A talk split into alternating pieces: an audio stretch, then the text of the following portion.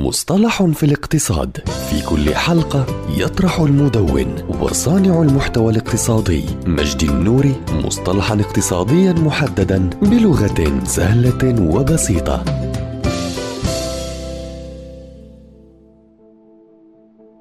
السباق إلى القاع أو نحو الحضيض. يشير هذا المصطلح إلى وضع تنافسي حيث تحاول شركة أو دولة تحقيق أكبر قدر من المنافسة من خلال التضحية بمعايير الجودة أو سلامة العمال أو تقليل تكاليف العمالة. ويمكن للسباق نحو القاع أن يكون بين الحكومات لجذب عائدات الصناعة أو تخفيض الضرائب لجذب أكبر قدر من الاستثمارات. وعلى الرغم من وجود طرق مشروعة للتنافس على أموال الأعمال والاستثمار إلا أن مصطلح السباق إلى الحضيض يستخدم لوصف المنافسة غير المتشابهة التي تجاوزت الحدود الأخلاقية ويمكن أن تكون مدمرة للأطراف المعنية. ويعود الفضل عموما إلى قاضي المحكمة العليا لويس برانديز في ابتكاره لهذا المصطلح حينما حكم عام 1933 في قضية شركات قال فيها أن السباق نحو القاع على سبيل التراخي وليس الاجتهاد وأن هذا النوع من المنافسة سيلحق الضرر بالمجتمع الواسع ليصل إلى المجتمع الضيق ثم لخنق الشركات